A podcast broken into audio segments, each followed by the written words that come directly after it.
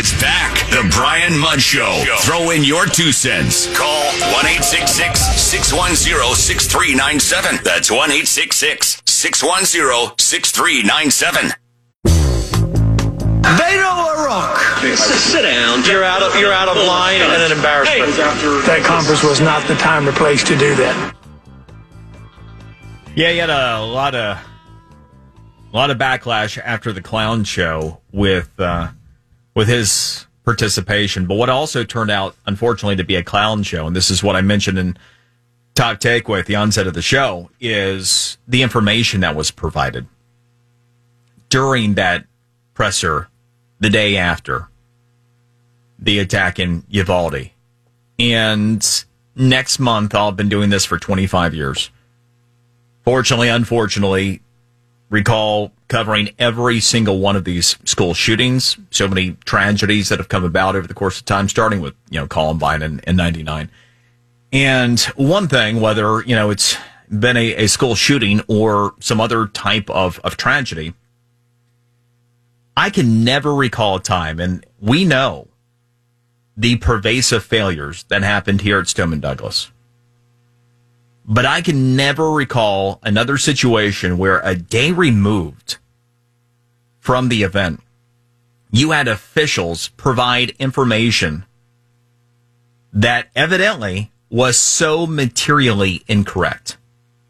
From an armed guard outside the school exchanging gunfire with the perpetrator to there not being a school resource officer on the scene when he when the perpetrator entered the school to lockdown protocol in place await school doors actually unlocked. Then we got we've got to try to reconcile the near hour you had law enforcement on the scene but didn't take down the perpetrator. Those kids in a fourth grade classroom imagine the horror there's a lot here that is problematic.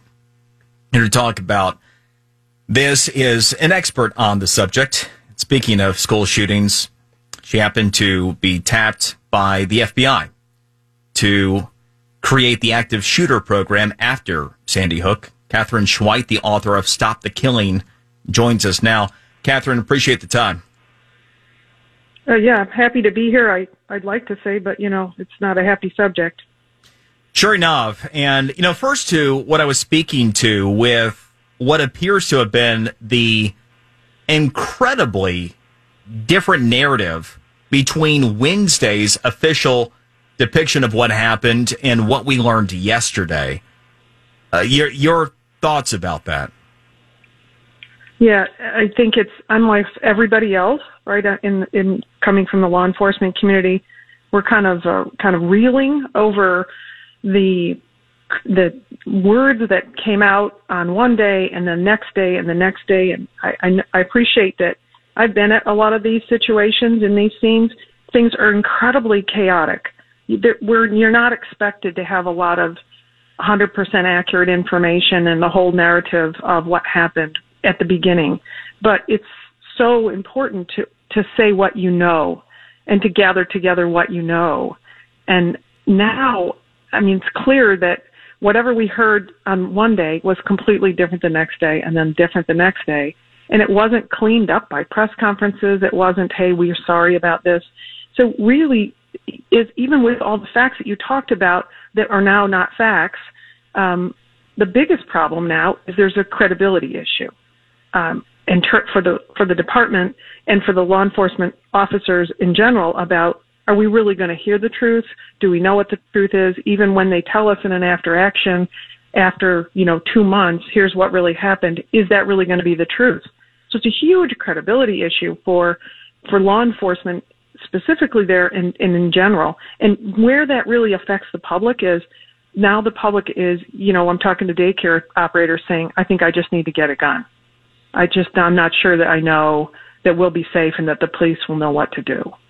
Well, That's you just bad. You, you you bring up a, a really good point there, and and when you have this this crisis of, of confidence, then you have almost the the feeling by some of the community that I'm on my own, which when you see some of the depictions, and I understand we're still waiting for verification on timeline and everything else, but it does appear that rather than going into the school and neutralizing the threat, you had many law enforcement that were there neutralizing the parents who themselves, in many cases, wanted to go into the school. And according to one mom's account, actually did go into the school and get two kids out. That's been another development that we're waiting uh, for verification of today. But I mean, that, that situation obviously does not wash well. And, and so you, you bring up a good point. And also to the, re, the response, is there ever a situation in law enforcement with protocol in place to where the response could be deemed appropriate by those that did respond before Border Patrol did neutralize the threat? Well, if I could just step outside of just uh, give me the leeway just a little bit to step outside of this precise situation, given Okay. the fact that we don't know precisely all the facts. Sure. But I uh, we but we have a lot of information. But let me tell you, with, uh, in an unequivocal manner, that a law enforcement protocol, law enforcement protocol, current best practices is that when there is active shooting going on, your pr- first and highest priority is to go to neutralize the shooter. Period. Period. If you have the capability to go and neutralize the shooter, even if you're the only officer there, that's what the policies and procedures should say. That's current best practices. Yeah, and I, I think, you know, that, that speaks volumes. And my understanding of it as well. And even by the account that we've most recently been given, you have law enforcement that responded, they took fire, and then called for backup. You had some that evacuated other classrooms, but otherwise seems like they mostly set up a, kind of a loose perimeter or something. And the heartache for those parents is, is near unimaginable. I'm curious also. I think that's that's a. I'm sorry. I was just going to say that's that's part of that.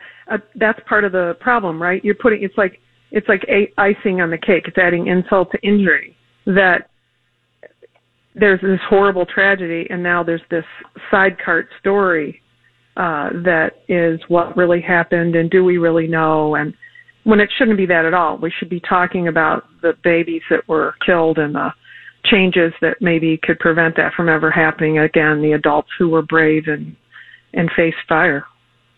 Katherine, given your passion about this subject in particular, take a look at what happened here after the attack at Stoneman Douglas. And inside of 30 days, we had key stakeholders go to the Capitol, get together with the governor and the legislature, and craft comprehensive gun control measures and comprehensive school security measures. And even subsequent to that, we've passed other measures like Alyssa's law.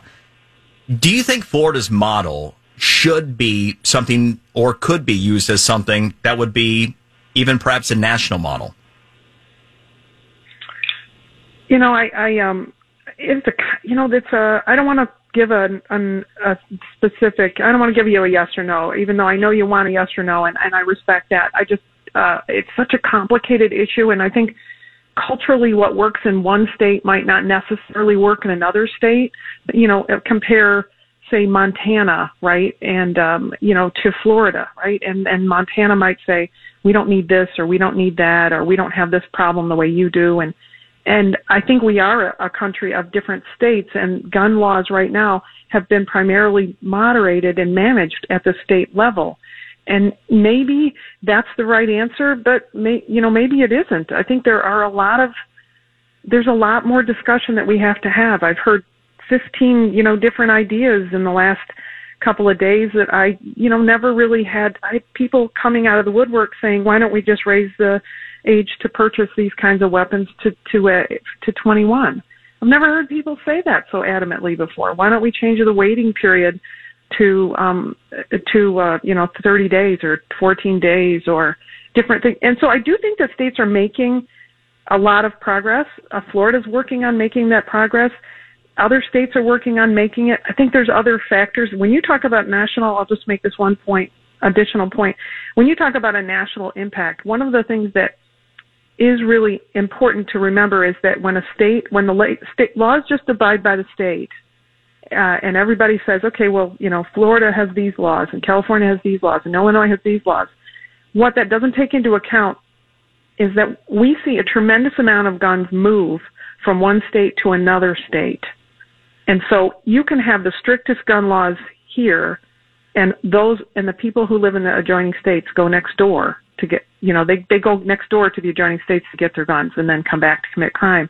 And so that's why crime even crime data is hard to try, hard to simplify and explain. So maybe it's a national model but i don't want to i don't you know i don't want to pin that down because i feel like there's just so many ideas out there and there's and we'll have to see what maybe congress can come up with and i'm live i live right outside of washington dc you know that's its whole other that's a whole other show. I gotta say, you, you still do that by choice, man. God bless you. Good luck with that. you know what? I have a daughter who teaches middle school here. No kidding. I Can't imagine how much I worry about this. So since right. my daughter is still in the area, um, teaching uh, teaching those little bright minds that are uh, as middle schoolers are, you know, I stay here to support her. But it is a tough area to be in sometimes. That's for sure. I bet. Well, thank you very much for the insight and uh, for your service as well. Oh, thank you. That's very kind of you. Thank you for doing the communications that you do. I think it's really important that the public have conversations like this and understand, you know, their responsibilities too, and whether that's from a political standpoint or what they should do in their own community.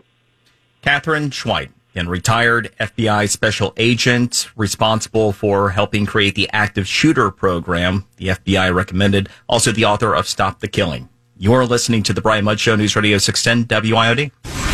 Taking a look at southbound 95, things are still slow from an earlier accident between Hallandale Beach Boulevard and the Golden Glades. This report sponsored by Our American Stories. Then you're slow and go again southbound 95 between 103rd and the Airport Expressway.